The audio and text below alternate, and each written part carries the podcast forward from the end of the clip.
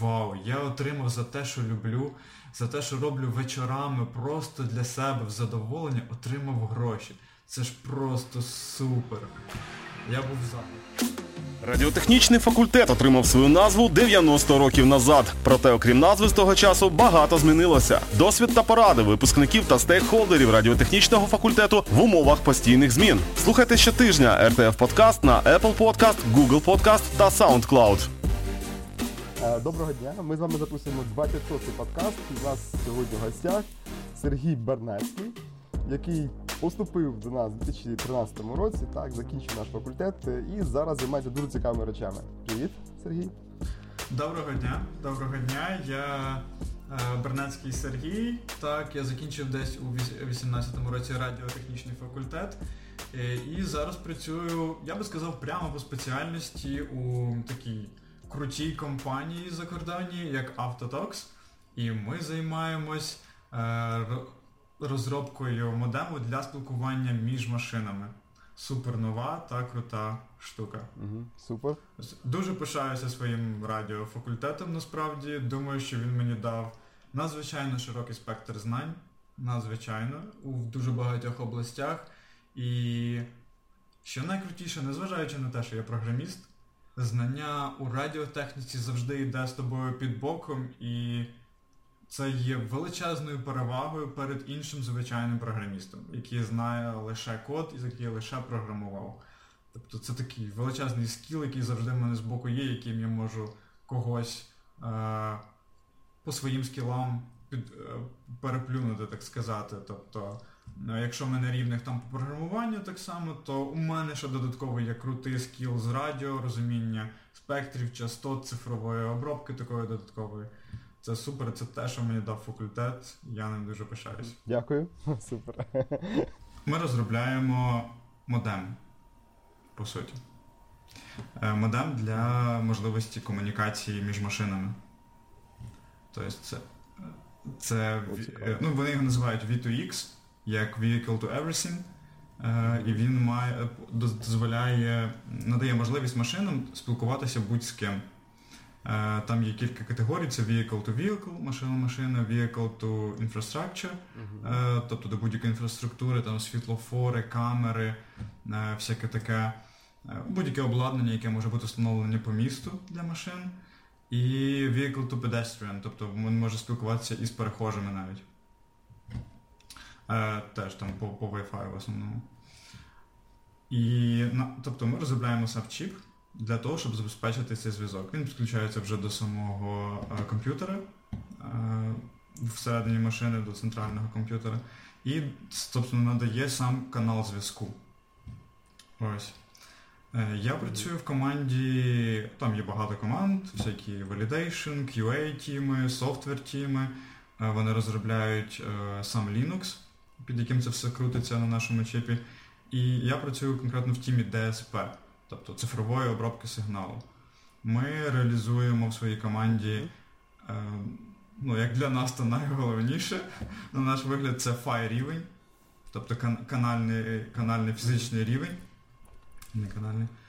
Е, тобто повна така обробка самого сигналу, яка, яка, який прийшов з антени. Тобто оцифровка, фільтрації, FFT, все-все-все-все. Там уже якимось мак рівнем е, займається відповідно софтвер Тіма на Linux, вони там вже розбирають ці пакети, кому куди що. Ось, а ми реалізуємо саме фізичний рівень. Тобто цифрова обробка саме те, на що вчився, прям, прям супер. Прям круто. Чуєш, ну давай почнемо з того, що ну, може ти розкажеш нам, а для чого потрібно машинам між собою спілкуватися? Які Це відкриває прям, прям супер неймовірні можливості. Е, По-перше, найголовніше це е, безпека. Е, Безпека в тому плані, що кожна машина має можливість ділитися своїм місцеположенням по GPS, швидкістю, напрямом руху, там конкретним якоюсь точкою, можливо, в яку ти їдеш, чи ще щось. Ось, і ти від, можеш віддавати ці дані іншій машині. І ти можеш її віддавати, навіть якщо ти її не бачиш. І приймати її дані, навіть якщо ти її не бачиш. Тобто машина, яка їде там до кілометра відстані від тебе, будучи е, за кутком якогось будинку, тобто вона перекрита візуально, її неможливо, в принципі, ніяк побачити. І ти вже можеш знати, куди як вона їде, щоб е, як це забезпечити, не зіштовхнутися з нею. Ось, і це, мені здається, неймовірно. Тобто навіть машина, яка не має суперавтопілота якогось е, навороченого з 10 камерами, тому що ну, це продвинута дуже штука, можна отримати доступ до таких крутих фіч, як безпеки, безпечних.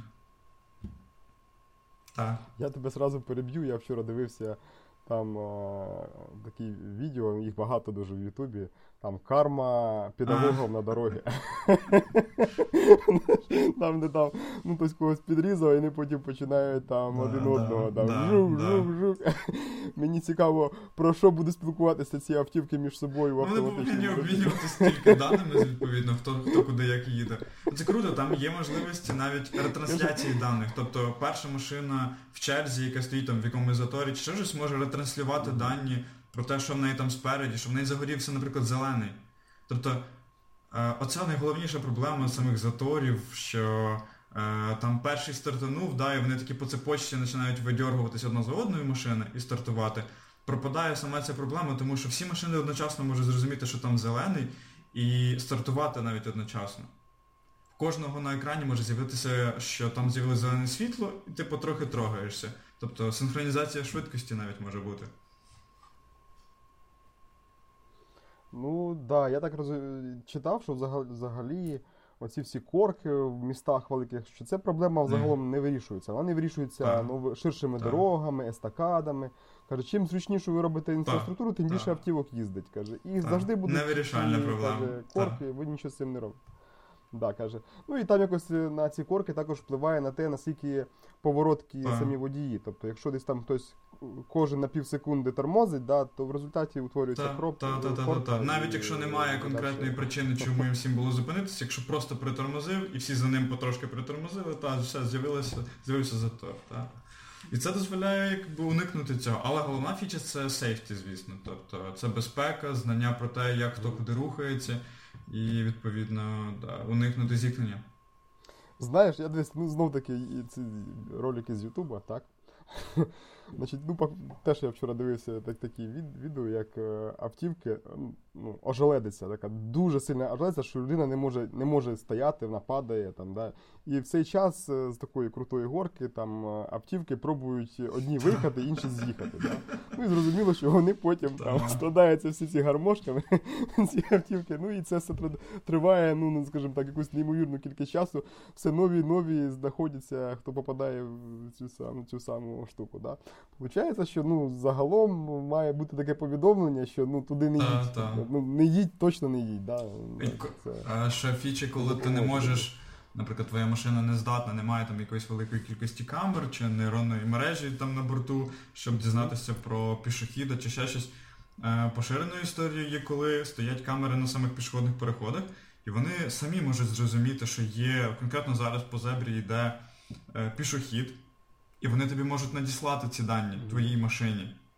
Тобто, навіть якщо у тебе зелений, а у нього, а у пішохіда червоний, і він не мав би йти, але він іде, то камера на самому світлофорі може тобі повідомити. Це і є та ситуація там vehicle to infrastructure, mm-hmm. коли інфраструктура повідомляє тобі, що є пішохід, зупинися. Бо і твоя машина сама може пригальмовувати. Ось. О, ну, да, Також я хочу сказати, що я от е, цього літку цього літку їздив е, на південь, так, і ну, проїхав десь приблизно десь там 700 кілометрів чи mm-hmm. кілометрів. І користувався такою mm-hmm. програмою, яка називається Waze. Так, і да. Е, дуже крута програма. Вона каже, mm-hmm. що попереду яма, да, і ти сам можеш поставити, так. що там десь яма. Да, Тобто, фактично, ми в ручному режимі да, робимо vehicle to vehicle. Да, да, да, І от коли я її якби запустив, да, перше, що мене здивувало що от вона мені повідомила, mm-hmm. що попереду поліція. Да, І через 200 метрів це було якесь поле, да, ну це не то, що там mm-hmm. якийсь знаєш, стаціонарний mm-hmm. пост дає. Дійсно стоїть. Дійсно стоїть поліція. Думаю, нічого собі. Е, причому причому вони там стали, видно, десь недавно, да, ну, тобто доволі швидко відбулася ця комунікація. І ну, єдине, що да, якщо там ти хочеш поставити цю яму на дорозі, Мгм. ти відволікаєшся. Ну, тобто ти маєш там. на- ну, Там роб- це, це зроблено в три кліки, Максимально так, швидко. швидко це можна було зробити. Все Але все одно ти так. відволікаєшся від, е, від дороги. Да. А тут виходить, що це можна автоматично. да, робити. так. А скажи, ну а от е, ну, ідея загалом ну, зрозуміла, так? І, і воно у вас вже є. Так, є прототипі. Ну, насправді компанія Autotox це стартап, е, але у нього досить така велика вже історія. Він вже там майже 10 років стартап. І це ви- ви- виникає з того, що автомотів загалом, ну він такий монстр сам по собі, автомотів. Це просто гігантський монстр, тобто сама індустрія така, ну я би сказав, неповоротка через свої величезні розміри. І розробки можуть вестися ну, от, хоч 10 років, от, е, і тільки потім там втілюватись. Е, Тобто тільки десь ось е, через рік, через два це буде дійсно ставитись вже масово на машини, починати ставити. Десь кінець 21-го, 22 рік це буде починатись втілюватись в життя і ставитись на машини. От. У нас, звісно, є вже багато ревізій чіпа, багато прототипів. У нас є там EVK Evolution кіти, які ми насилаємо кастомерам, які хотіли би спробувати, як це працює. Ось далі кастомер е, будь-який може зробити свою плату, але взяти наш головний чіп. От, і зробити свою там якусь сам свій модем, свою платку. Е, Вони його називають ECU, е, Electronic Control Unit. Electronics Control Unit. Ось, і його собі поставити вже в машину. Е, У нас є да, багато ревізій, багато версій. Там з'являються нові стандарти, їх уже як мінімум два. Е, Там один із них це підстандарт, можна так сказати, там родич е, Wi-Fi в деякому сенсі. Е, Це 802.11p. Е, Він орієнтований на peer-to-peer. Ось. А є другий стандарт, більш новіший. Е, Він є стандарт, під стандартом 5G, тобто частинкою його е, нового 5G. Він називається CV2X. Ось. У нього зовсім інший принцип, він уже зовсім не такий там пакетний, як Wi-Fi, немає такого. Там уже шарений спектр іде. Ось всі кричать і насилають повідомлення у цей шарений спектр. Ось ти можеш слухати всіх, а кричиш у свій маленький слот частотний, часовий. Ось, от і ці обидва стандарти ми реалізуємо. Тобто ми готові підтримувати будь-який, там е, кожна країна може вибрати свій, і ми можемо, ми готові підтримати будь-який з них. Міняється лише е, фай якраз, тобто наша частина, е, та команда, в якій я працюю. Міняється фай, міняється прошивка фая, і ми підтримуємо будь-який з них. Ось. Ну, Там зараз дебати, хто там який стандарт собі візьме, як завжди, кожна країна там США, як завжди, чекає, що вирішить Європа, там і візьме собі якийсь більш популярний. Ой, де, в мене таке враження, що нав- А може і навпаки, так. В Європі завжди стандарти появляються пізніше і завжди кращі, ніж. е, А в Японії точно те саме, що в Так. США, тобто вони Так, тут завжди так. в зв'язці. Там це по, по, по дуже багатьом. Навіть по voice кодикам, якщо там подивитися, да, там, е, які використовуються в мобільному зв'язку, да, в Японії в США завжди однаковий. Ось. І завжди він раніше появляється, Так. ніж в інших. Ну, тобто, виходить, що стандарти в них. е, Таке враження, що вони там на собі тестують, а потім всі інші дивляться. Так, так, всі, А, всі, ну, звісно, дивляться на китайський ринок, тому що це гігантський ринок, та всі дуже на них звертають увагу. Та. Ми теж в першу чергу орієнтуємося зараз на них. Тобто CV2X це, це вони. Вони виберуть CV2X, тому невідомо, що буде з іншим 802.11p. Невідомо, чи його і заімплементять. Ну і знаєте, 5G, маркетинг, це ж 5G, супер нове, так що. Ну, я, я хочу сказати, що Wi-Fi це Стара доволі технологія, стара, стара технологія. І, і от е, WiMAX був, да, який зроблений був фактично на, на основі, Не пішов, він не так. пішов. Да. І, ще, і зараз спектр цього WiMAX забере 5G собі і, і все. Тобто це, це кінець цьому WiMAX і не перспективно взагалі далі. Ось, а, а дійсно щось нове, там ну, недоліки, там фактично що в Wi-Fi? Що, якщо хтось щось випромінює, всі Так. інші чекають Так. поки він закінчить, да? Так. поки тиша не з'явиться. Да? І за рахунок цього всі. Да, але Але сам стандарт якби орієнтований на машинний, тому там спеціальні не не дуже великі пакети, в тебе немає там великої агрегації пакетів з відеопотоком, з усім. Тобто пакети короткі, якісні, швидкісті, не супер великі. Ну тобто підібрано так, щоб це було якісно зроблено. У нас, наприклад, в даний момент якби більше ем, більше насторожує CVTX, тому що шарений спектр. Ось коли всі качать в цей шарений спектр, теж є свої нюанси. Бо взагалі стандарт був розроблений, він називається там якось PC5, здається, він був розроблений для роботи з базовими станціями. Коли всі кричать до базової станції з певною своєю потужністю, і до базової станції це долітає приблизно там в одному рівні гучності. Ось, І базова станція так само кожному в своїй частинці спектру кричить з різними гучностями, так, але до кожної машини воно долітає з правильною в залежності від її відстані. Ось. А тут зараз сказали, та ні, чекайте, зараз, звісно, базових станцій немає для цього всього. Вони потім будуть. Вся ця інфраструктура потім буде. Давайте поки що просто vehicle to vehicle будуть всі качати в шарений спектр. І тут, чесно кажучи, не дуже зрозуміло, тому що е, якщо в нас є хоча б три машини, які між собою намагаються спілкуватися, то до однієї ти, е, вона близько, наприклад, і ти кричиш до неї не дуже голосно а інша дуже далеко, і ти кричиш до неї голосно. Але оскільки спектр шарений, то е, до тієї, що ти кричиш голосно, глушить сусідню. І це дуже погано. Ось, Тобто воно не, насправді не зовсім орієнтовано. Але маркетинг 5G це новий суперстандарт. Ось, так що ну, якось так. Ми записували подкаст з Антоном Часником, він там для телебачення розказував, що вони там роблять такі системи там, ну, якби такого персоналізованого телебачення і кажуть, що це є проблема, коли сигнал mm-hmm. дуже сильний. От, Наприклад, піднімається потужність, щоб там достати кудись далеко, так, а ті, хто близько, вони йдуть е, там так. перенасичення, там якось, і все це там погано працює, спотворення, особливо якщо там модуляції ці сучасні так. використовуються, там, де фаза а, теж приймає участь mm-hmm. в передачі інформації, і якраз ці фази спотворення там дуже стають великими. От, І ті, хто розробляє чіп на цьому рівні трансі, трансівера, мабуть, там. Ну, Є ще думати, так, ці всі automatic gain control и, це все відлаштовуватися, це дуже складно. Дуже складно. Тому є є, є і плюси, і мінуси і в обох. Просто ну, та, Wi-Fi нібито старий і все таке, але в ньому є є свої серйозні плюси. Ось ну побачимо, як буде. Чуєш, да, Давай десь тема взагалі дуже цікава. Давай розберемо її такого з самого низу і до до верху. Да? Ось е, от є якісь автівки, які вже зараз. Да?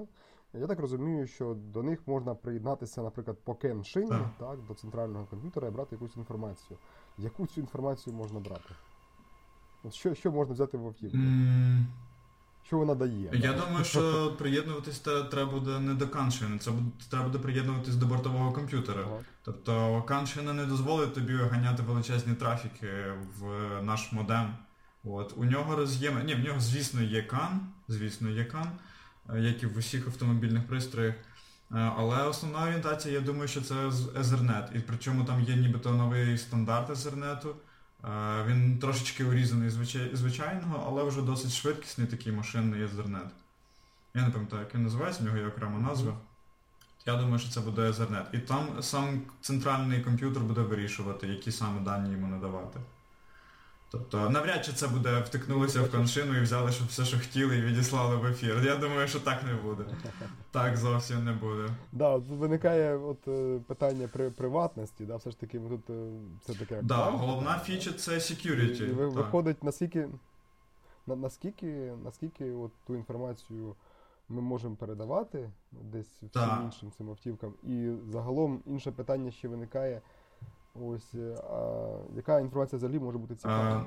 По-перше, обов'язково в усіх цих модемах це стандарт. Е, заявлено, що в тебе обов'язково є HSM, е, там, здається, це High Security чи що. Ну, коротше, Security Management, коли всі дані, які ти відправляєш, вони всі шифруються. Вони всі тільки шифровані. Ніяких відкритих даних, звісно, немає. Всі сертифікати які ти висилаєш для декодування, вони постійно змінюються. Це серйозна проблематична штука, але вона обов'язкова для всіх. Тобто шифрування обов'язкове. Головна фіча. Головна, перш за все. І це відбувається на рівні хар... А, це Hardware Security Management, здається. Тобто це на рівні заліза, це навіть не софтово робиться. А шарити це, звісно, позиція, геопозиція по GPS, швидкість і напрям руху. По перші такі головні фічі.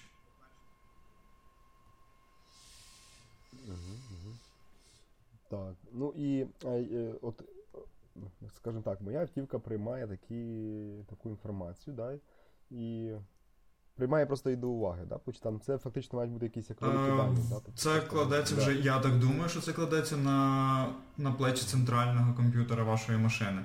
В даний момент усі прототипи, тести, які я бачив, вони полягають в тому, що ти на головному моніторі якомусь своєму в е, своїй машині, в своїй автівці, можеш бачити попередження про зіткнення. Це в даний момент те, як воно тестується. Прямо в житті, коли ставиться цей е, центральний юніт, от, ти бачиш про зіткнення. Тобто твій комп'ютер знає твою швидкість, твій напрям і знає їх, співставляє і каже, що ви зіштовхнетеся, зменшити швидкість так, або каже, там пішохід, зменшити швидкість. Ось. Е, ну, це лягає не на наші, звісно, плечі. Ось. Ну, виходить, що це як е, функція штурмана, Да, да, да. як е, у цих перегонах, так, там є штурман, який там каже. Або буває, що біля водія сидить інший, е, інша людина, яка досвідчена, і каже, так, от на всяк випадок Да. каже там, Да, пішоход. да. Там, ну, так, що Да. все ж таки. Е, Я, я не знаю, можливо, в деяких автівках буде реалізовано з часом. Я не знаю, наскільки це регулюється, як це регулюється. Е, Зменшення, прям зменшення твоєї швидкості, тобто навмисно. Я думаю, що це буде, тому що зараз багато автівок мають якийсь не, ніякий не автопілот, але буквально якусь одну камеру, яка досить чітко, класно навчена на аїшці, що от це чітко людина і вона чітко тормозить. І що б ти не зробив, як би ти не тиснув газ, вона точно затормозить перед людиною. Ось е, я думаю, що це буде так само. Тобто якісь базові штуки, типу людина на пішоході, і ти тормозиш. Я думаю, це буде точно реалізовано. Ну, я їхав на одній такій автівці, так, ну, і один раз е, спрацювало, Мгм. спрацювало цей Мгм. е, екстрене гальмування. Фактично, навіть трошки раніше, Ага. ніж я це реагував.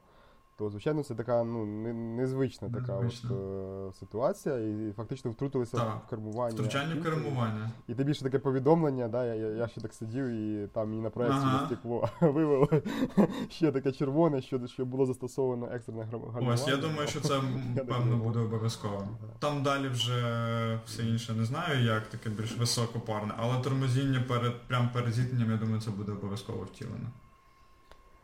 Ну чуєш, десь, а такі системи є в літаках уже, да? Тобто, ну, не, не, не можна взяти, подивитися, як воно в них там зроблено, і відповідно. Я не думаю. Я, я не знаю, як це в літаках, але думаю, це там це реалізовано мега складно. Я, я, я більш ніж певний. Ну, літаки це набагато серйозніше. Якби взяти суперскладну систему і намагатися її порізати, відрізати від неї максимум, щоб, типу, та тільки те, що нам треба, це буде дуже криво. Це завжди дуже криво виглядає. Я думаю, краще починати з нового якогось стандарту і реалізовувати його з нуля. А чуєш, дивись, є ж все, ж таки от, е, інші рішення, от, які вирішують конкретно цю проблему, це радари, да? там, лі, лідари, там, да? потім ці ж самі, а, ти казав, Та, камери та, з... та. е, Та вбудовані да? сенсори в машині, так. то, то можливо це радарами простіше вирішити? Зовсім інша задача, з чого ми почали. Зовсім інша задача. Тобто за будинком, за повороту, ти ніколи про неї не знаєш. Ти не знаєш на якій швидкості, в яку сторону вона летить, ти нічого про неї не знаєш. А скільки коштують радари? Це все ну, вел- вел- ну, досить дорогоцінні штуки насправді. Такі серйозні радари на 20, 50 чи 100 метрів це досить дорогі штуки. Ось. Да, фактично у нас такі резонансні такі е, ДТП, да, вони якраз десь на Перехрестя, так. перехрестях, Там, де ти точно не бачиш, там, де ніякий радар, лідар не покриє тобі нічого. Ось. І крутість у тому, що перед тобою може стояти машина з цими лідарами, і ти можеш отримати дані від неї. Тобто це шарінг даних, Ага. що є взагалі ну мега круто. В тебе не така крута машина, в тебе немає 10 камер, немає радарів, лідарів, але ти можеш отримувати ці дані. Все, я Супер просто. Получається так, що машина з радаром Так, загальмувала, і сказала так, всім а машина, яка ззаді немає, то тобі в'їхала. а так ти поділився, Так, і попередив. те- в тебе не в'їхало. Так, супер круто. Да, ну, супер. Чуєш, давай тепер ти- тоді розкажи, от е, як ти, ти, ти казав, що ти займаєшся цифровою обробкою сигналів, да? От, е, ДСП ядро. Можеш про це щось роз... да, детально? Я навіть не знаю, з чого почати, як саме. Що, що саме я роблю? Ну просто останнім часом я займа- займаюсь е, саме автоматизацією. Е, саме автоматизацією тестування. Конкретно зараз ми засертифікували ще додатково наш EVK як е, можливість Wi-Fi станції. Ось, у нас є і можливість access point Wi-Fi, ось, але його ми ще не сертифікували і не, не знаю, чи буде насправді, можливо, тільки станція потрібна. Е, І я займаюся саме зараз тестуванням. Тобто зараз я ще переключився на Python, на Python і пишу тест- тест-кейси для тестування швидкостей, там, перевірки пропускної здатності, так сказати. На TCP, UDP, там, на які там помилки, наскільки якісно. Це все відбувається дуже-дуже тісно з розробкою самого DSP. Тобто десь зробили якісь зміни на фізичному рівні, десь там підкрутили якісь е, е, автоматичні гейн-контроли, десь ще щось підкрутили, якісь FFT, е, ще щось зробили, і зразу відповідно на тестування. Тобто щось десь якась одна стрічка підкручена, хоп, і зразу протестили, як покращився перформанс, погіршився перформанс, в яких сценаріях, е, як там з sensitivity, от, там всі ці мінус 95, мінус 96 dBm, наскільки якісно ми ти витягуєш. А, Вот, тобто RSSI, TSSI, е, наскільки якісно ти вписуєшся по передачі сигналу в маску потужності. Е, ось так. Е, це зараз конкретно я пишу на Python останнім часом е, для тестування. Але я дуже сильно інтегрований відповідно з людьми, які роблять зараз якісь такі серйозні зміни е, в ДСП. Е, до цього займався. У мене був досить великий е, проект, е, досить довгий по часу. Це компенсатор. Компенсатор, який підкручується до нашої борди. Він потрібен для того, щоб якщо де б не стояв, де б не стояв ваш модем в машині, він це може бути під капотом, біля центрального комп'ютера, будь-де. Е, Антени стоять явно не там. Антени стоять або на верхівці на криші машини, або у е, бокових зеркалах. І е, кабель має теж досить серйозну атенюацію зазвичай, як він там встановлений, його якість, все таке. Це може бути там від 3-4 dB до там хоч 10 dB. Ну, бувають досить довгі кабелюки по 10 метрів по машині. Ось, і нам на фіналі треба для підтримки якісного зв'язку невеличкі компенсатори, які будуть піднімати назад, компенсувати втрати по цьому кабелю. Вони можуть варіюватися знову ж таки по температурі, по частоті, все це треба врахувати. Я довгий час займався саме компенсатором, е, цифровою прошивкою його. Воно було, до речі, реалізовано на. е, Ну, це такий референс дизайн, був реалізований на 8-бітному мікроконтролері. Я там приймаю сигнал на цьому компенсаторі, підсилюю його і вже видаю в антенну. Ось, і навпаки, переключаюсь там на RX. Ось. І теж я займався е, DSP-шною стороною. Тобто у цього компенсатора є UART uplink і downlink. Е, Ось по цьому ж одному кабелю, тобто це сингл кабель такий. По ньому і радіо, і UART, і живлення, все по ньому. Е, І я приймаю на на DSP частині, на DSP ядрі приймаю всі ці дані від нього, тобто там якісь його RSSI, калібраційні дані. Ось, і роблю калькуляції по точності сигналу, по якості сигналу від цього компенсатора. Ось ось таке. Тобто, е, ну конкретно в якийсь е, FFT там е, чи якийсь error кодінг я не влізав. Ну і насправді це реалізовано вже було досить давно. Ми, я прийшов сюди два роки тому, і це вже все було, звісно, написано. Ось, і там правити, як зазвичай нічого не було. Тобто ми реалізовуємо фічі, і одна з великих фіч це був цей компенсатор, і я ним займався. Ось таке. Я так розумію, що у вас є якийсь ISIC, да? Так, Ну, так, це, так, це ASIC виготовлений Е, в ньому досить потужна штука, в ньому і, на ньому і Linux крутиться, багато е, окремих хардвер, хардверних модулів, типу security, всякі там е, level, bit level engine, всяке таке FFT теж е, хардверне, багато чого. Ось. А сьомий, на якому Linux крутиться ось в такому плані. І це DSP ядро, що обробляє сам сигнал з антени. Тобто це А дивись, серйозний монстр. ДСП який? А ДСП, який в, в цьому асіку, він якийсь проприєтарний, чи він ну, умовно від якогось виробника? від відомого виробника, так. Від відомого виробника. Да. Ну, я думаю, що мені не можна нічого такого на називати. чи? Е, ні, він не на арх, ар, зовсім, зовсім не арм.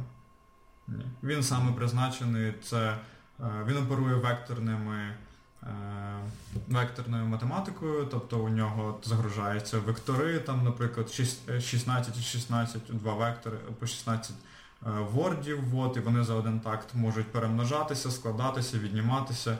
Тобто він на ходу може робити там FFT 2048 прямо на літу. От і ти можеш отримувати прям онлайн дані. Це не якісь там запустив і ждеш, поки вона там добіжить. Це потужна векторна система. Ось. У нас є відповідний спеціаліст, який розбирається в суперскладному асемблері, як на, мій, на мою точку зору. Це зовсім там не 8-бітний мікроконтролер, зовсім не STM. 32 зовсім не той ASM, це набагато потужніше, набагато складніше. Ну я так розумію, що Linux крутиться на чомусь Так, окремо, да? так, Тобто, так. Це якийсь. А7 чи А5, А11, не пам'ятаю. Якийсь це ARM ядро, так. На ньому вже крутиться Linux і весь такий софт, софтвер. А, діапазон 2,4, так? Ні, ні, ні. е, Діапазон виділений під цей, е, під цей від, від UX взагалі стандарт. е, Чи стандарти. Це 5,8-5,9 ГГц. Ага. Да, це трохи вище 5 ГГц Wi-Fi лежить він. От я думаю, він там буде трохи ще розширятися при, при нинішніх стандартах. Вони там дописуються всі ці 5G, і я думаю, він буде далі розширятися. От, але в даний момент він 5,8-5,9 ГГц. Ти там говорив за те, що там е, автівки, які їдуть там за, за поворотом, так? Ось, а як же ж пряма, пряма видимість на таких частотах? Якщо прямої видимості не буде, то, наприклад, міська забудова. А Чи, будемо, чи, ви, чи ви все ж таки на якісь перевідбиття там орієнтуєтесь? Е, Не, не дуже зрозумів насправді. Ну, дивися, ну тобто е, діапазон частот е, 6 Так, ГГц, так? Ось, е, у нас, до речі, е, Амельяненко казав, що десь там близько є дуже небезпечна діапазон, де на сітківку ока може впливати. Там треба Наскільки я пам'ятаю, він і казав, що це при досить таких нормальних потужностях. Потужності до, до вата максимум. Мгм, ват. Так, так. Здається, по стандарту це близько 25 dBm. Це менше, набагато менше вата, здається. Чи пів вата, чи щось таке. Ну, Тобто, виходить, що на, на цих частотах е, фізика поширення радіохвиль така, що має бути пряма видимість. Якщо буде там щось е, заважати, не знаю, там якісь ну, дерева може ще не- Дерева але не вже можуть думаю. е, Не думаю. вже можуть теж вже дуже так. Ну, Ну. так, ще, ще, не, ще не заважають, але вже буде скоро. А ви до того, що 5 ГГц це потребує прямої видимості, так? Да? Да. Да, я думаю, що так, це відби... перевідбиття, звісно. Ну так май... майже все на цьому працює на перевідбитті, так. А 2.4, ну це неможливо використовувати. Він настільки вже забитий і всім, чим тільки можна, його, не можна використовувати, в принципі. Так, а це діапазон е, Ні, це ну. бо там є 5, 5 на 5. Так, він є, він є. Він закінчується десь на 5,6, тобто ми лежимо вище нього, вище Wi-Fi. Вище Wi-Fi, так. Він з ним, звісно, не перетинається. Це окремо виділений простір виключно для V2X, для цього всього комунікейшену між машинами. А це, дивіться, ці- діапазони вже виділені, Так, да? Оцим так. а, ITU, Так, так, цим, да? так, тобто можна так. вже там використовувати. Так, да. Вони виділені так. Тобто ніхто інший їх не має займати. Ага. Супер. Може якусь історію ще розкажеш? Ну, Що, що, що з чим таким стикався по цим по Цим vehicle to vehicle. Якісь випробування на полігони їздили? Е, так, їздимо. У нас проходив. Е, не, у нас проходив, а він був чи то в Китаї, чи то в Шанхаї. Тобто це ну, досить якби, голосно рекламувалося. Там проходили перші тести, коли е, ти маєш проїхати на машині і почути, наприклад, усіх, е, усіх, хто з боку тебе. Там може бути близько там, не знаю, сотні, двох сотень е, всяких інших станцій, таких таких самих, як ти. Тобто тест полягає в тому, що ти їдеш у машині е, і тестуєш свій пристрій на те, наскільки гарно він чує всіх інших і відповідає всім іншим. Е, тобто тест організований третьою стороною, вона ховає е, багато своїх референс-пристроїв там десь по периметру дороги, от якихось там близько там, до 200. І ти маєш проїхавши почути ну, всіх, отримати дані від всіх. Е, І вони починають, вони всі там кричать собі в ефір, і ти маєш відфільтрувати всіх. І в тебе пишеться лог, всіх, кого ти почув, всі дані, які ти отримав. Ось, І вони по закінченню тесту, відповідно, перевіряють, чи отримав ти якісь там певні ключові головні е, повідомлення. Тобто, звісно, повідомлення там діляться по, категоріям, знаєш, там є є небезпека, немає небезпеки, більш важливі або загальноінформативні. Ось, І вони перевіряють, чи почув усі головні повідомлення. Ось і ми пройшли такий тест. Тобто там, я не знаю, близько, можливо, 15 чи 20 команд, які тестувалися в такому ж режимі, як ми. Ось і ми пройшли недавно такий тест. Так. Тобто... А дивися, ну так виглядає, наче всі налаштовані на співпрацю. Так. Є така річ, що всі там ну, допомагаєте один одному, різні компанії, чи все ж таки тут є конкуренція, хто перший видасть? Ну, звісно, звісно, конкуренція є. Ну, типу, зайняти ринок першим це ж головне. Це ж головне. Але і ціна, ціна дуже важлива. Ось, тобто, якщо ти не величезний монстр типу Qualcomm якогось чи NXP, Ну, ось, то в тебе і ціна може бути нижча. Е, ну, загалом, насправді, компанії, які розробляють ось так з нуля, не дуже багато. Це мега складна історія. Ну, тобто вона дійсно займає, блін, 10 років. Е, Піднімати весь чіп, писати весь стек Wi-Fi або йому подібних, типу це 812P, він, його пряма назва це DSRC. Е, там здається Dedicated Short Range Communication, тобто коротка, е, коротке спілкування між машинами, короткої відстані. Підтримка такого величезного стеку, тобто всього Mac рівня, тобто всієї такої моделі осі у себе, надзвичайно складна задача. Підняти його з нуля ну дуже-дуже складно. Тобто більшість більшість написано дійсно не в хардвері, а в софті все. Ось, і від, відлагодити це все для, для того, щоб пройти сертифікацію, це дуже складно. Це ну, прям монструозна робота, і ми її пройшли, і таких компаній насправді не дуже багато. Ось, І, звісно, ну, я не знаю про комунікацію прям між компаніями. Не думаю, думаю, кожен хоче зайняти ринок і це. Найкращий шерінг знаннями, насправді, який відбувається, це Е, обмін співробітниками. Коли хтось насправді звільняється з якогось NXP, Qualcomm і його можна перехопити, мені здається, це найкраще. Тому правильним вважається, звісно, обмін. Тобто, коли людина йде, ні в якому разі там її не супер тримати, чи що це нормально. Нормально, коли є тікучка, якась там в районі 50% людей. Це супер, це є обмін знаннями між компаніями. Сучасні історії, які я чую весь час, це працювати більш ніж 2-3, е, ну 4 роки в одній компанії не варто.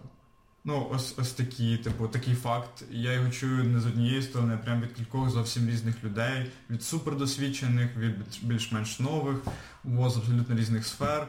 Одне те саме, що ти трохи кам'янієш, коли ти працюєш на одну і ту саму. У тебе стає занадто вузький погляд, занадто вузький спектр проблем ти вирішуєш. Ось, І треба щоб, для того, щоб розвиватися далі в якихось інших сферах, себе якось е, продовжувати розвиватися і не змінятися на місці, треба міняти роботу. Прям прям рекомендації нас напевно, нас навпаки, да, виходить, що лишилося ще, мабуть, радянського Союзу. Так, так, це велика проблема Радянського Речі, Союзу. Чим чим більше в тебе стаж, тим ти тим ти крутіший, тим ти важливіший. Надбавки. Це жахливо. Ну це жахливо. Я із батьками з цього приводу багато розмовляю. Так, це пішло саме звідти. Саме звідти, коли ти вийшов там після інституту, університету і е, йдеш на одну роботу, і якщо ти її міняєш, це погано. Це погано, значить з тобою щось не так, значить ти якийсь е, поламаний, якось треба підозріло до тебе дивитися, тому що щось з тобою не те. А насправді це нормально. Нормально змінювати свою точку зору, переключатися, можливо, ти зрозумієш, що це не твоє. Ну, Чого ти маєш жити з цим все життя, якщо ти зрозумієш, що це не твоє? Міняєш сферу, набридла трохи ця робота, йдеш якийсь менеджмент е, трохи в тій самій сфері навіть, можеш утримувати якийсь весь проект. Ну, в общем, це, це супер, це класно міняти.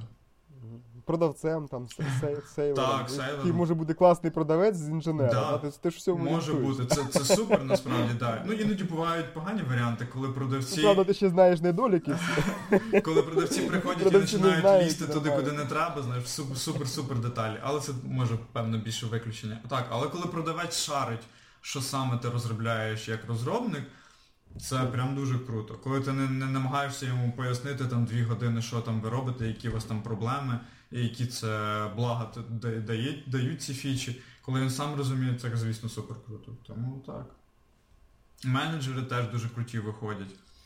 Е, якщо вони такі теж серйозно спеціалізовані, але в якийсь час передумали, вирішили позайматися менеджерством самої компанії, то вони теж дуже класні. Вони з півслова розуміють, тобто всі коли проходять набагато швидше. Людина, ти кажеш, я тут е, стикнувся з проблемою, спробую вирішити, вирішити її так, так, і так, і так. Е, Ось, і людина з технічної точки зору може зразу така, ось це хороша ідея, теж ми, ми це вже пробували там в іншій компанії, це хороша ідея, давай беремо її. Ти не розказуєш їй дві години, що це таке, якісь там не падаєш до рівня електронів, і на що це потрібно, як це працює. Це дуже круто. Це те, що, до речі, не вистачає в університеті. Е, тому Я, до речі, це хотів сказати, що ну там у нас е, і в мене там да, стаж, блін, ну, 13 років. серйозно. Ну, тобто я вже 4 рази мав би змінити по Так. критеріям місце, так? Я про університет, що він не дозволяє, як, як наприклад, за кордоном десь у Штатах, не дозволяє тобі вибирати більш ширше. Е, Чому у нас немає добору, е, добору предметів, виб- вибору предметів, які ти хочеш? Можливо, ти зрозумів, що саме ось антени там десь на третьому курсі, ну не дуже твоє. Ти там розібрався трошки з електронікою, і ти такий, блін, ну я, напевно, візьму ще всякі мікропроцесори і все таке, і візьму ще замість антен ще курс менеджменту собі. Ось, тобто, ти вийшовши зразу можеш іти вже плюс-мінус якимось менеджером. А не бути техніком і намагатися проходити десяток курсів, ТСЕ, або працювати спочатку дійсно там інженером, а і дивитися на якогось недосвідченого менеджера і потім намагатися ним стати. Тобто це звужує твоє коло. Або добирати якісь біологічні, можливо, напрямки з біології якоїсь. Ну, це круто було би. І в нас цього зовсім Е, немає. Йти на міждисциплінарні такі речі, да? Так, так, до- добирати. Знаєш, я помітив ще, коли там в університеті організовував практику, так я я це дуже робив сумлінно, там Угу. підписував десь в рік по 30 договорів з різними компаніями. Ну, тобто студенти дійсно могли обрати Мгм. собі місце практики. Ось, ну крім того, що студенти самі там щось знаходили, тобто був доволі широкий вибір. Я помітив, що коли студент вибирає сам, Мгм. куди він хоче піти на практику, то е, в нього більша мотивація. Так. І саме цікаве, що ну якби не знаю, відсотків 40 точно, мабуть, да, може навіть більше, потім нам навіть лишалися працювати. Так. Тобто це зовсім інший рівень Так. мотивації.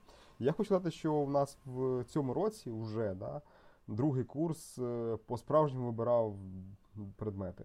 Тобто широкий вибір, тобто от, от, от, отак от було е, на вибір там десь приблизно 20, 20 різних курсів, да, і от можна було обрати. Прям, Да, прям ну, там, предмети е, для навчання можна було Да, вибрати? да, да, повністю, да. От хтось, хтось вибрав це, хтось вибрав це, да. Ну єдине, що другий курс вони ще там не, не, не всі там знали, що вони Ну це нічого, вони От, принаймні але- побачили, що можна вибирати. Вони зрозуміли, що треба пошукати перед тим, як вибрати. Вони почитають про Але це. це майндсет. Це майндсет, Так. який дуже важко якби, на це погодитися, і в цьому всі зацікавлені сторони, скажімо так, не, не повністю це розуміли. Да? От, тому що фактично ця вибірність зараз її вимагає від нас, е, від університетів вимагає НАЗЯО, так? Mm-hmm. Під час проходження акредитації на це дуже дивляться. Да? І фактично це впроваджують, да? але от майндсет лишається старим. Да? Тут от дуже часто роблять так, що от вибір, да? ось вибір. Mm-hmm. Але оце або це. Дуже часто, що оце і оце це одного викладача. А. Да? Ну, іншими словами, по, по термінам це називається фейковий вибір. Так, це фейковий. Такого, і, і, і, і такого багато і скрізь. Да? От, Я, наприклад, оскільки я це організовував цю вибірковість, то я з цим боровся, да? ну, пробував це, навіть цей Супер. майндсет змінити. Дуже добре, що вийшло це зробити. Тобто, Вийшло, так? От. Да, вийшло да, Клас. А зараз е, фактично ось е, питання ще ну, якби, такої значної кількості цікавих курсів. Да? От, Фактично, треба, мабуть, іти ще на інші факультети, як ти казав, да? щоб вони пропонували свої. Так, так, так. Ну чому мені не отримати щоб, якісь щоб, знання з біології? Щоб виходити на крос е, такі міждисциплінарні. Так, так, речі, так. Да? Ну тобто не, не всі мають вийти інженерами насправді. Не, не, не потрібно, типу, нам і потрібні і менеджери цих інженерів. Типу, чому ні? Е, ну і менеджер має розуміти всі процеси, якими треба керувати. Тобто, ну це ж сучасний світ. Блін, є дуже багато компаній, і всі вони потребують не тільки сам, самих конкретних інженерів, а й людину, яка причасна до інженерії, уявляє добре, що це таке. Е, знаю дуже багато природничих наук дуже добре. Але вона не розробник, от їй не прикольно сидіти і паяти плати, чи сидіти і прогати. От їй не її, але вона досить гарно може в цьому розбиратися. Так чого ми її не можемо випустити з університету? Тобто вона не може отримати знання з е, бізнес якоїсь аналітики, з економіки, більш глибокі. Ось. Або навіть, наприклад, якщо я все-таки зрозумів, що антени не мої, добрати курси тих самих мікропроцесорів, мікроконтролерів. Це, звісно, дуже круто, що я отримав такий досить широкий спектр знань, але недостатньо глибоко. Я хотів би набагато глибше це зробити в якусь конкретну сторону. І в мене просто не було цієї можливості. Ось. Супер. А, Сергій, скажи, тобі подобається працювати на своїй роботі? Так, дуже, дуже А подобається. розкажи, як у вас організована робота? Е, ну, у нас у київському, київському офісі нас четверо. Е, всього лиш, але ми є таким, що дуже круто. Організація компанії зробила нас не аутсорсом якимось, які там ми скинули завдання, вони там щось зробили в Україні, а ми є частиною компанії. А тобто ми є прям е, спів- співробітниками. І це дуже круто. Е, Ти відчуваєш свою приналежність до цих людей. І я з своїм керівником уже двічі були в Ізраїлі, двічі були в е, командіровці. Е, Там по два тижні, і це було прям супер. Це найкращий, напевно, experience, який, який може бути. В такому, ну, більш-менш такому якомусь юному віці, я би сказав, 22-24, потрапляючи в іншу країну, е, круту таку, проєвропейську орієнтовану. Е, Спілкуєшся виключно на англійській, потрапляєш в такі супер серйозну таку атмосферу е, девелопмента, е, куча мітингів, постійне обговорення нових ідей, як те реалізувати, як це реалізувати. Ось і це прям супер класно. Такий досвід надихаючий, ти зразу починаєш відчувати себе частиною чогось такого великого і серйозного. Ось, і це дуже надихає класно працювати. Прям, прям супер. четверо чоловік. е, Хто у вас головний? Є один е, головний наш е, керівник, і ще є мідл. Е, два, е, два мідла, і я ще, ще числюся як джун поки що. Ось. Як, як ви взаємодієте з основною компанією? Тобто ви якось зустрічаєтесь Так, часто? це там? постійні коли. Постійні коли, постійні дзвінки, але це дуже популярна історія. Це зараз ні для кого не стане новим з сучасних компаній. Постійні дзвінки, постійні коли, що як, як процес, як справи. Це завжди починається з дуже приємного, е, як життя там, як почуваєшся, як у вас там погода, як все класно, там в кого діти, в хто як святкує, що, куди ходили, що бачили. Ось завжди є якийсь happy hour, на який ми зізвонюємося, розповідаємо якісь історії, в кого що сталося. Все це, звісно, на англійській. Е, ось. Тобто англійська ну просто must have. Просто must. Я цього не розумів в університеті. Тобто не вистачало цього. Е, слава Богу, я працював з якимись мікроконтролерами і відповідно читав всякі мануали, документації. У мене хоча б якась технічна була англійська, хоча б трохи. Так, я так не дуже говорив нею, але хоч якась база була. Ось, я не розумію, що треба вчити. Але зараз, як казали, можливо, ви чули, є такий, здається, Максим Бахматов. Uh-huh. Дуже крутий чувак, і він в якомусь інтерв'ю казав. Його запитали, чи потрібно зараз сучасному там студенту чи сучасному якомусь новому працівнику англійської, він такий, ну рука права вам потрібна? От потрібно чи ні? Так що так, то ну ви зрозуміли. Ось це було дуже смішно. Обов'язково англійською. Робив аналіз там вакансій на роботу. Я дивився по ембедеду конкретно. Так, так. Тільки В цьому напрямку трохи є курси. Ось, і не знаю, я перебрав дуже велику кількість. Я ще там це зробив, щоб воно якось там парсило автоматично. Mm-hmm. Там, да.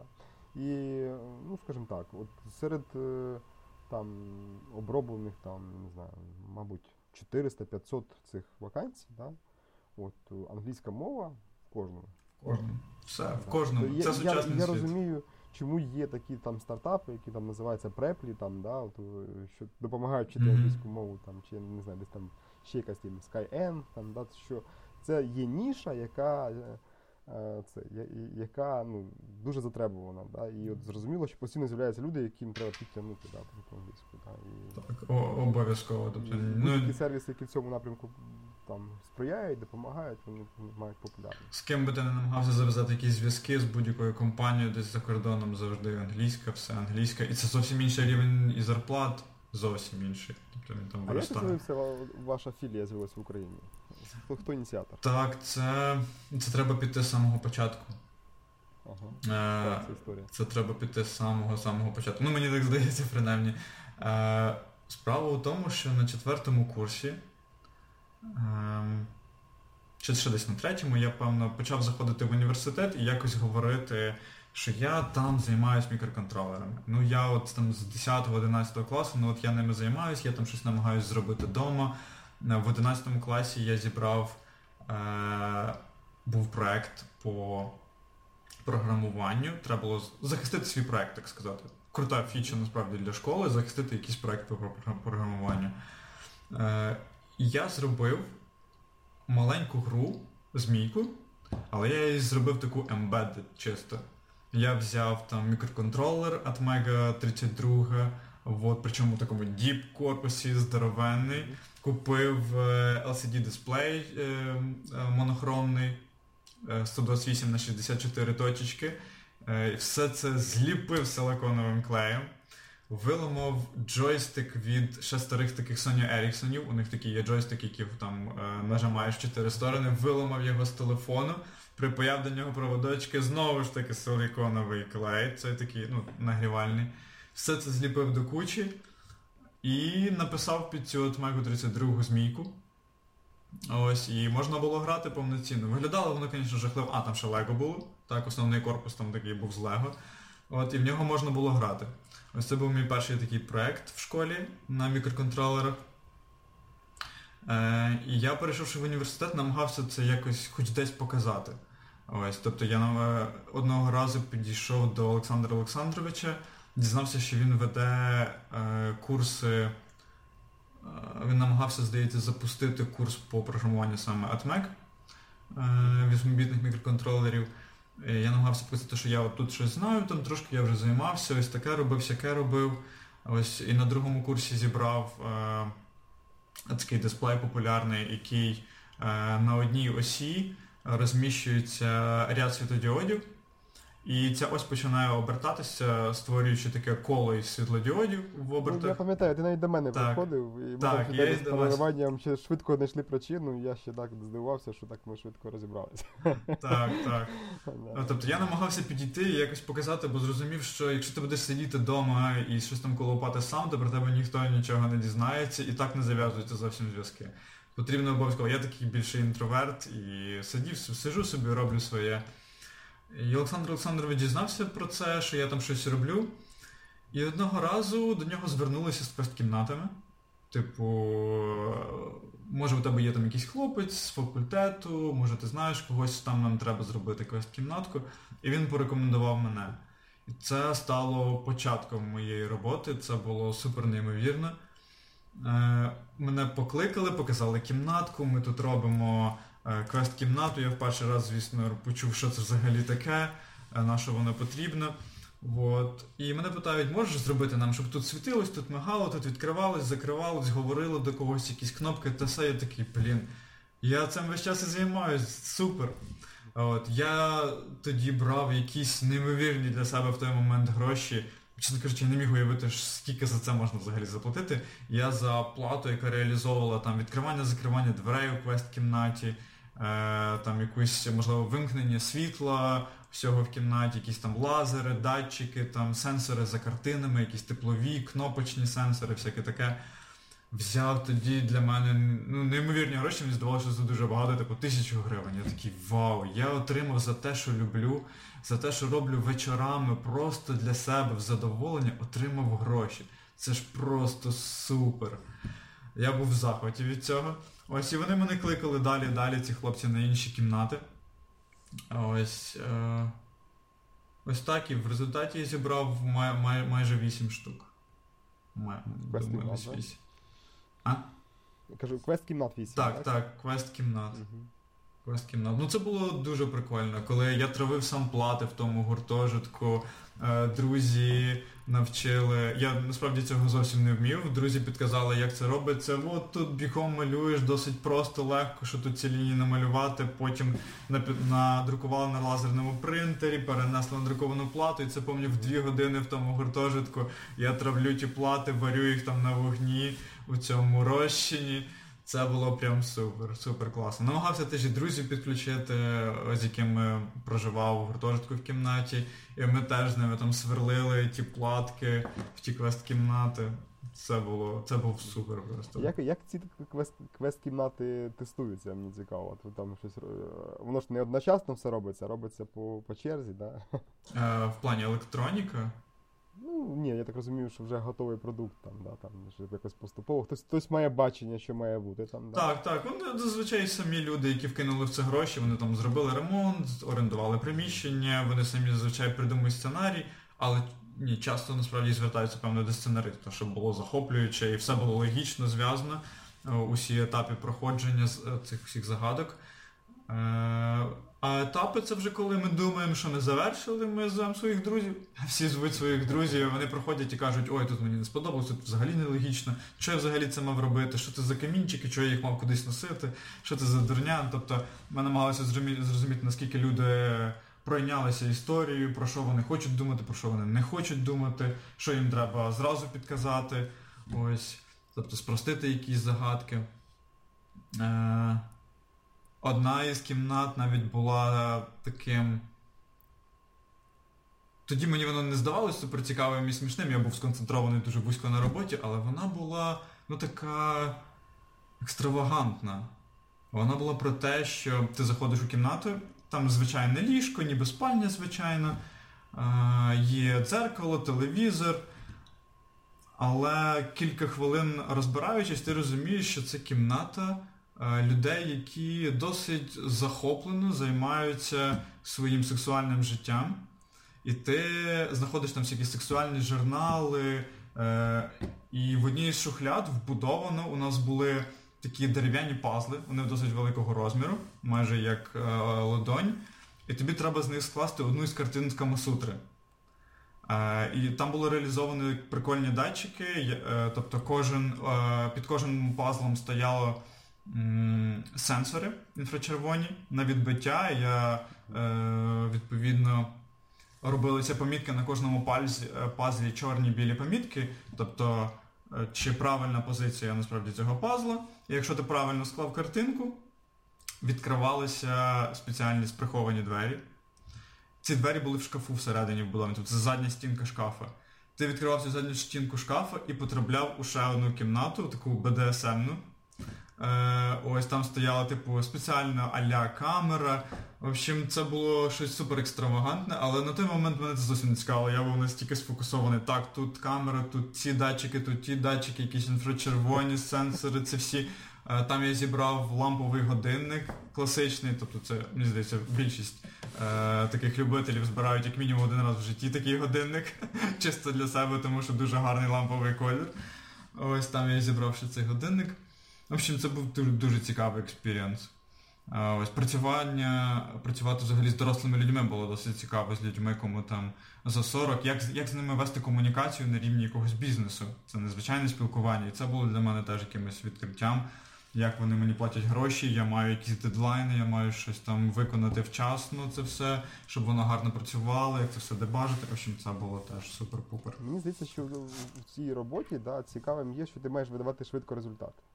Так, ти маєш його видавати і досить швидко. Особливо не накручувати там, да, якісь фічі, фічі. Да, Треба, ні. треба от унітарна якась функція, ти маєш її розвивати і швидко, да? тут немає Да, часу. да. ну, Максимально швидко, так. Та, чим Це- швидше ти доробиш, тим швидше кімната запуститься, тим швидше підуть тести, тим швидше підуть гроші. От, і це все теж треба було осягнути, що ти тут робиш не для себе, не супер круто, а треба, щоб чітко є ТЗ, і ти маєш його виконати. Це перші такі усвідомлення цього, що це вже не вдома, ти сидиш щось там для себе паяєш. Ось таке. Е, після квест кімнат я зрозумів, ну вже вже якось досить. Одні ті самі мікроконтролери, там 8-бітні, вже якось досить. Треба якось розвиватися, те все. Я покинув. І що знову сталося? Сталося знову неймовірне. Олександр Олександрович мені знову е, підкинув суперкласну роботу. Знову мені знайшов е, першу таку серйозну, це була назва її була. Е, Це був Laboratory of Embedded Systems. Ага. Вони розробляли цифровий приймач. Е, Теж на System on the Chip був е, проприєтарний NXP фірми, тобто формально працювали на NXP, е, на німецький відділ. І там був, е, це було Digital Audio Broadcasting, це був DAB. Е, Ось. І там я познайомився на кінець-то з усім, що нам насправді начитували в університеті. Уся ця цифрова обробка, усі FFT, всякі фільтри цифрові, весь цей гігантський пласт е, цифрової обробки MATLAB. Там я саме з ним познайомився. Це було теж супер, супер класно. Я там недовго пробув, тому що закрили проект. Він існував насправді 8 років, здається, супер довго, але його, типу, я прийшов і через 6 місяців він закрився вже. Мгм. І мені довелося піти. Я тоді якраз був десь на п'ятому курсі, мені довелося піти на, ну, на що-небудь. Ось і я знайшов е, фірму, як виявилось, дуже непогано. Це була Нік. Вони виробляють електролічильники. І це досить круто. Були свої мінуси, вони знаходяться дуже далеко за Києвом, насправді, Вишгороді, там у Вишгороді, так. І якщо ти не встигаєш о 7 ранку на їхню маршрутку, розвозку, то ти будеш добиратися 2 години. І це жахливо. Ну, От, я теж там пробув 7 місяців, але всередині там досить круто. У них є конструкторське бюро, все класно, але відчувається трохи такої старої історії. Е, мені не вистачало якогось чогось сучасного і нового, типу якісь кофіпоінти, якихось пуфів, де можна сісти, відпочити кілька хвилин.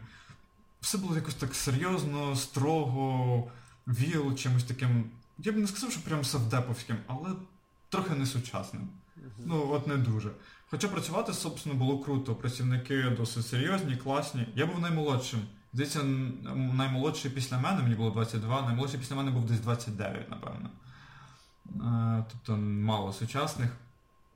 І ну, це було круто. Розробка лічильників, теж чіткі дедлайни, сертифікації, знову ж таки, мікроконтролери, STM. Теж було дуже круто.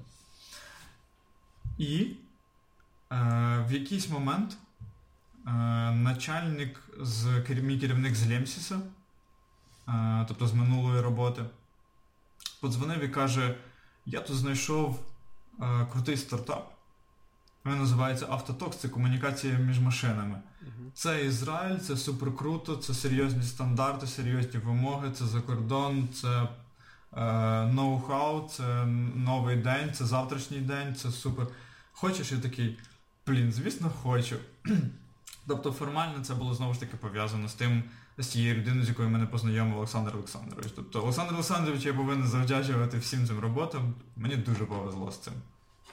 Ось. Ну, Як Олександр Олександрович за- зараз займається навіть теж організацією практики там, да, на Так. заході. Відповідно, фактично він тепер не тільки іншим допомагає також. Дуже круто, там мені дуже повезло.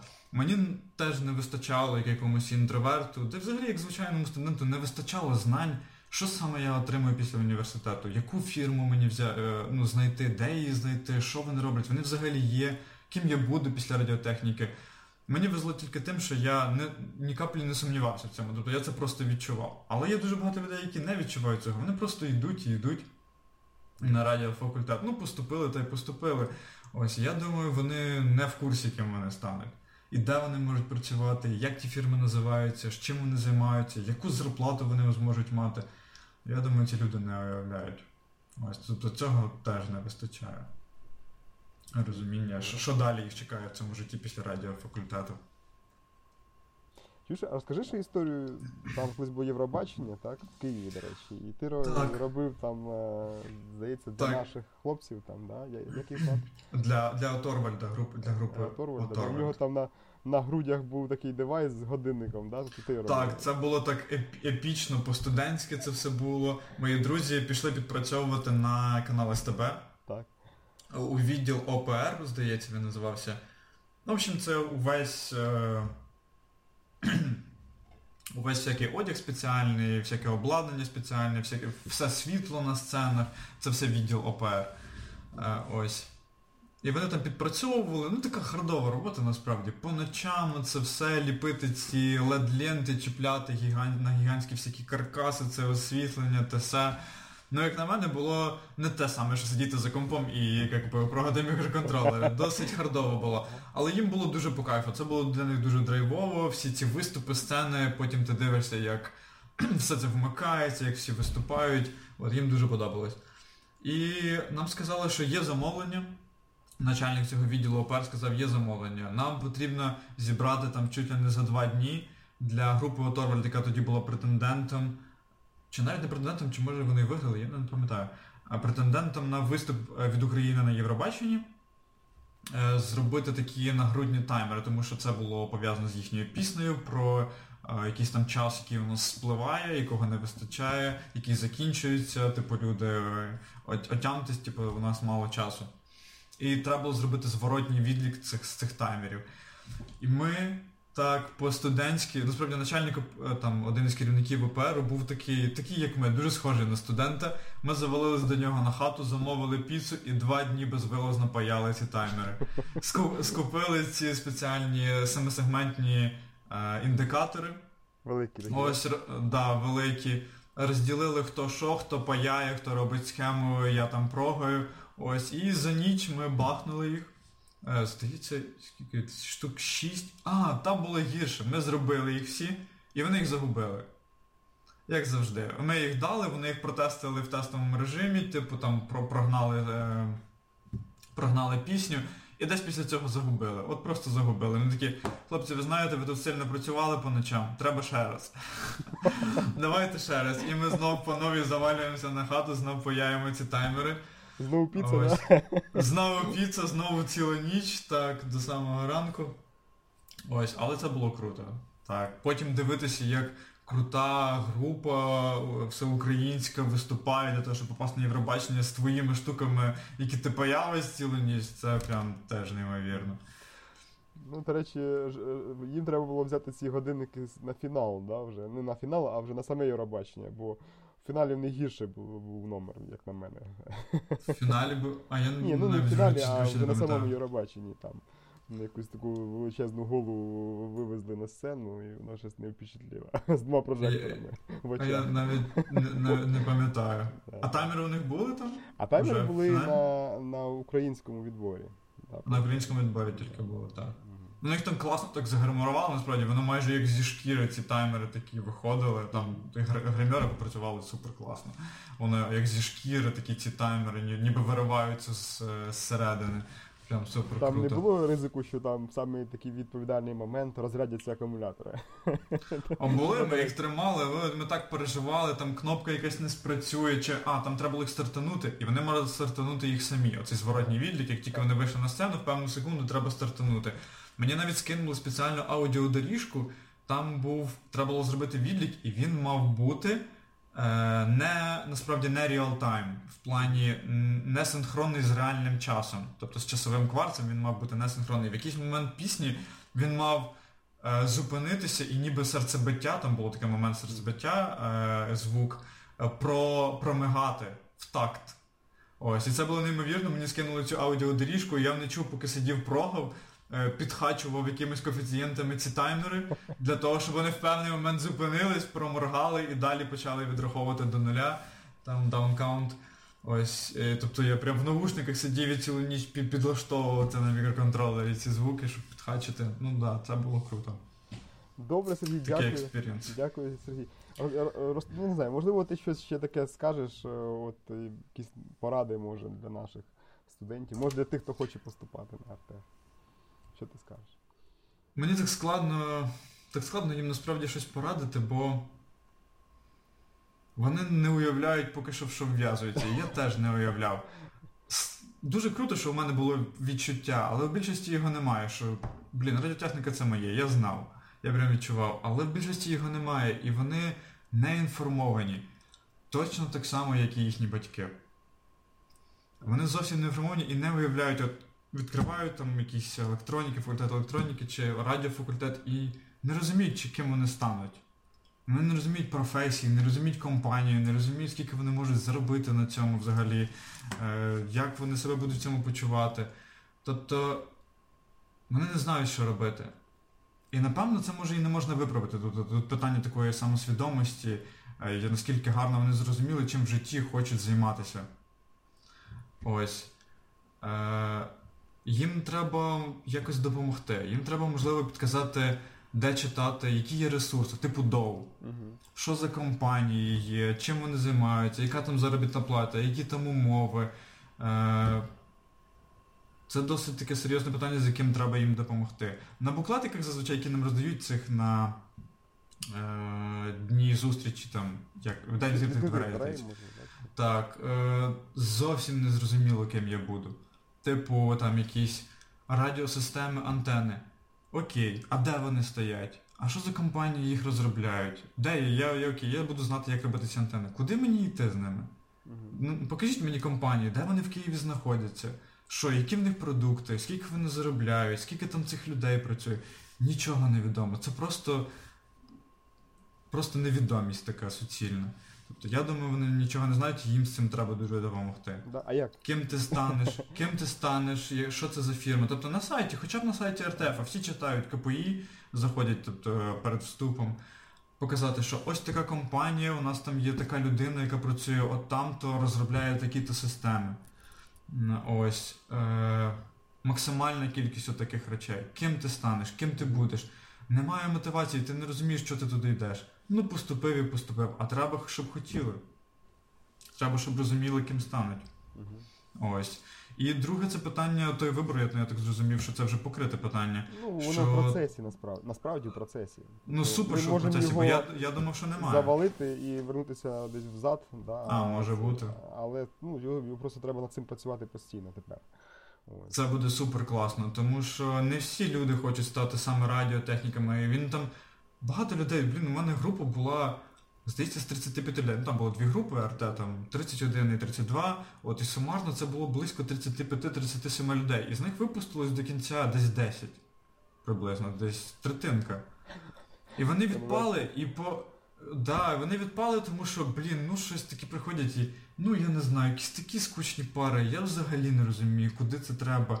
Розказують нам ТСП, РТ, ті сигнали, якісь ті прямокутники, щось там множаться, якісь згортки. Куди воно потрібно? На що ми це вчимо?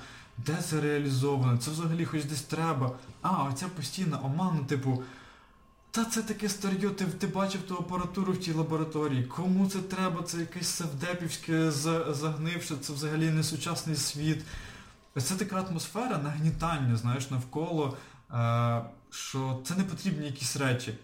І тільки закінчивши десь четвертий курс, я зрозумів, та блін, да, ну апаратура може і стара, але нічого не змінилося. Це та сама апаратура, вона працює точно за тими самими принципами і ідеями, і тобі треба просто осягнути. Неважливо зовсім, як воно виглядає. Абсолютно неважливо. Але люди, які розчаровані, можливо, своїм вибором, хотіли, звісно, якось ну, пояснити для себе це. І певно, це був для них вибір, пояснити, що то це все старе, це все погано, я не буду цього вчити. Вони мали собі це пояснити, чого вони не будуть вчитися. Ось. І хорошим вибором було б для таких людей мати можливість пере, переконфігуруватися, пере, перена, зробити перенапрям, типу перестати отримувати кучу предметів з цифрової там обробки із е, антен і взяти більше менеджменту, взяти більше бізнесу, ось, е, взяти більше програмування. Щоб усе це було в ракурсі, звісно, якогось радіо і мікроконтролерів, але більше бізнесу, більше розуміння усіх цих процесів. Бо, скоріше за все, вони не будуть радіо. Нащо ж їх домучувати 4 роки? Вони повинні мати можливість отримати знання з інших сфер просто. Да, В ракурсі твого, твого, твого головного напрямку. І тоді б не було цих всіх розчарувань, що о, та я 4 роки, оце Бог знає, що там робив в цьому університеті, ці сигнали вчив, не знаю, кому вони ті треба. Ось він би мав отримати якісь релевантні знання. Ось, ось так. Треба допомогти першокурсникам зрозуміти, куди вони йдуть і що вони отримують в першу чергу, бо зовсім немає мотивації. Типу, якась, якась радіотехніка, Бог його знає, що то. Не, не зрозуміло де це. Це мені було зрозуміло, бо я був в темі. Якісь там мікроконтролери, електроніка, а ті, хто не в темі там зовсім. Ну, це як кажуть, хобіст, да? хобі. Хо- хо- Хобі тебе було. Так, так. У, мене було воно, а в кого його не було. Тобто він не може з цього отримати те, що міг би, якщо він не знає, яким він стане. Може він зразу зрозуміє, що це не його. Або з самого початку зможе, крім базових предметів, набрати собі якихось інших, всяких там з біологією, там, чи з оптикою, чи ще з чимось поглиблення в інші сторони. Е, Розкажи ще якусь історію, яка тобі найбільше запам'яталася під час навчання в університеті. Насправді багато дуже було історій, я чомусь позабувалося трохи.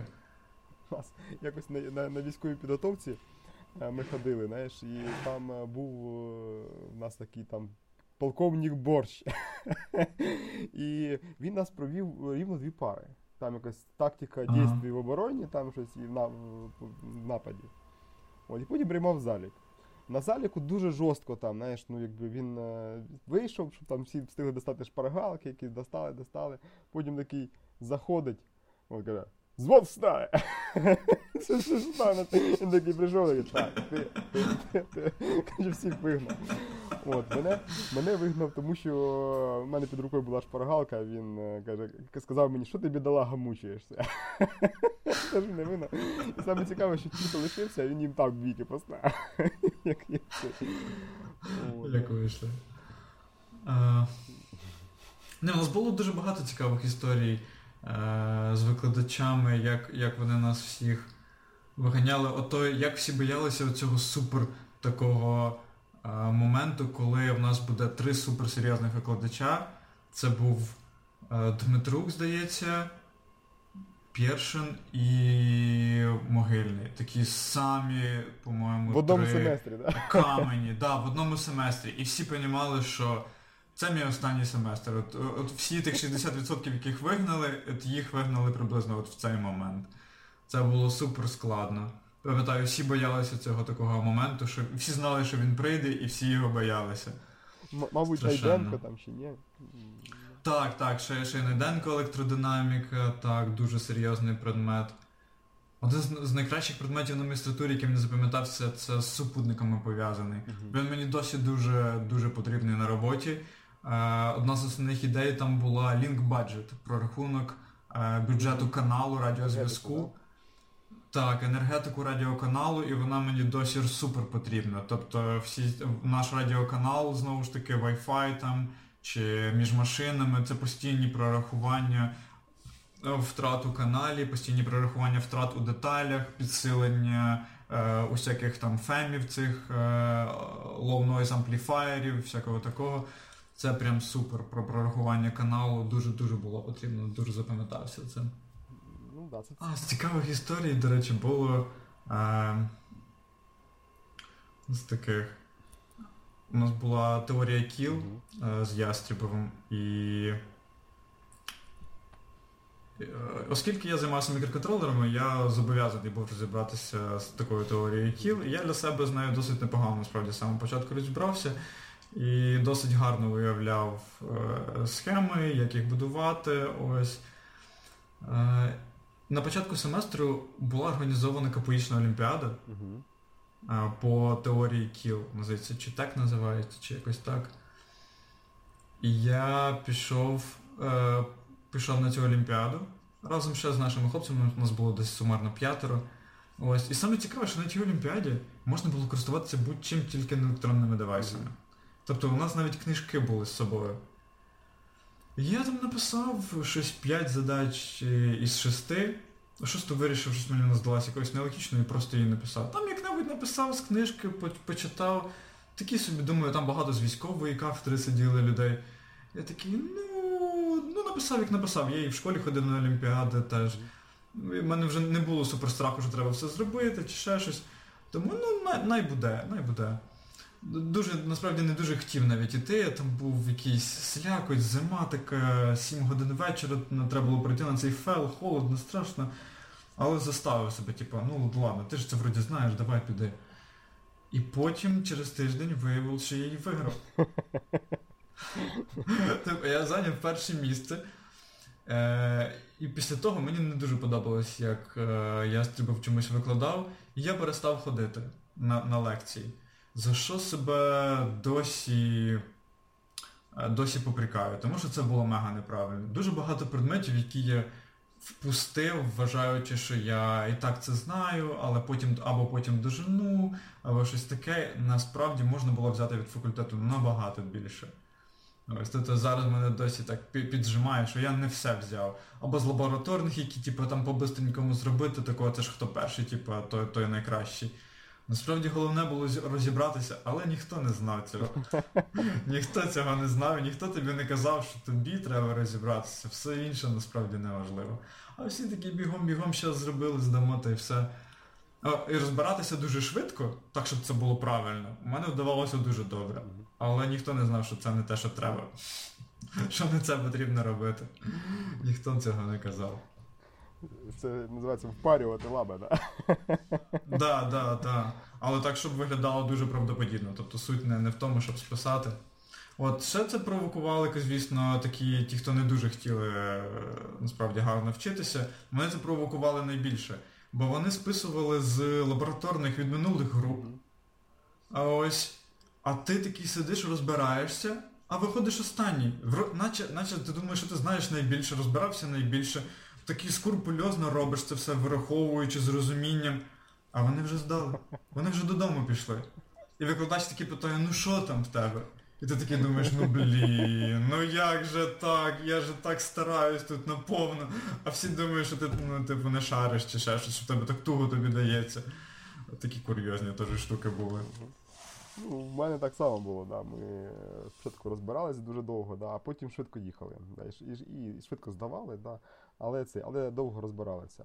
У нас там е, в бригадах там була дівчина, там ще вона. Ну давайте, ну давайте, ну що так довго? Та-та-та. Та-та, такий я ти. Супер. Дякую, Сергій, добре.